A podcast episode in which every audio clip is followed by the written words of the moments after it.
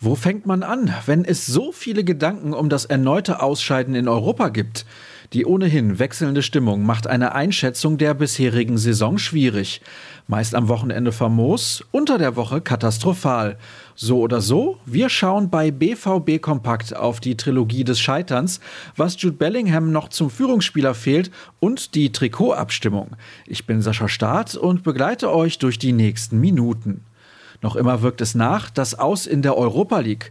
Geträumt wurde vom Finale in Sevilla, doch schon in den Playoffs gegen die Glasgow Rangers war Schluss. Das schlechte Abschneiden in den Cup-Wettbewerben trübt sehr deutlich die Gesamtbewertung, sagte Michael Zorg nach dem Spiel. Woher kommen diese Schwierigkeiten gegen auf dem Papier kleinere Mannschaften? Jürgen Kors ist dem Ganzen in seiner Analyse auf den Grund gegangen. Die internationalen Pressestimmen haben es derweil in sich. Die spanische Marca schreibt, das Team von Joe van Bronckhorst behauptete das Ergebnis des Hinspiels. Ein wertvoller Sieg gegen einen Rivalen, der ohne Holland untergeht. Ohne den Norweger ist Dortmund nicht dasselbe. Irgendwie treffend, wenn man sich die letzten Wochen anschaut. Weitere Meldungen aus dem In- und Ausland haben wir für euch auf unserer Internetseite zusammengetragen. Übrigens hatte das Duell gegen die Schotten nicht nur sportliche Folgen, sondern auch finanzielle. Die erhofften Einnahmen aus dem möglichen Weiterkommen fehlen.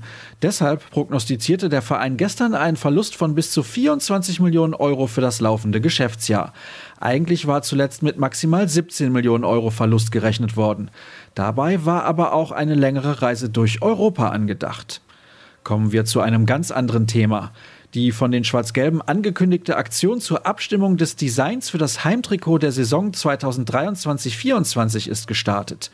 Über einen Link, den ihr bei uns im BVB-Telegramm findet, können Vereinsmitglieder ab sofort ihr favorisiertes Trikot mit ihrer Stimme unterstützen. Neun Entwürfe stehen dabei zur Auswahl. Kurz zur sportlichen Aktualität. Die U19 absolvierte, ein bisschen ungewöhnlich, am Freitagabend ein Ligaspiel. Gegen Alemannia Aachen wurde souverän mit 5 zu 0 gewonnen. Semic, Reikhoff, Gürpitz, Bamba und Collins erzielten die Tore. Die B-Jugend empfängt heute um 11 Uhr den ersten FC Köln. Kommen wir zum Hinweis auf unseren Plusartikel am Morgen. Kevin Pinnow hat sich mit Jude Bellingham beschäftigt. Gefühlt als einziger Spieler auf dem Platz übernahm er am Donnerstag die Führungsrolle. Noch muss der junge Engländer allerdings lernen, denn für alle ersichtlich machte er seinen Teamkollegen Nico Schulz verbal rund. Hintergründe lest ihr im entsprechenden Text dazu. Um 16 Uhr äußert sich dann Cheftrainer Marco Rose zu den Fragen der Pressevertreter. Zwar steht das Spiel gegen den FC Augsburg vor der Tür, aber die ein oder andere Antwort zum Kick in Glasgow wird er sicherlich geben müssen. Die PK seht ihr wie immer in bildlicher Form auf den Social-Media-Kanälen des Vereins. Oder ihr schaut bei unserem Ticker rein. So, und jetzt Feierabend für heute. Morgen ist wieder Spieltag und wie gewohnt melde ich mich in der Früh nochmal mit den letzten Infos bei euch.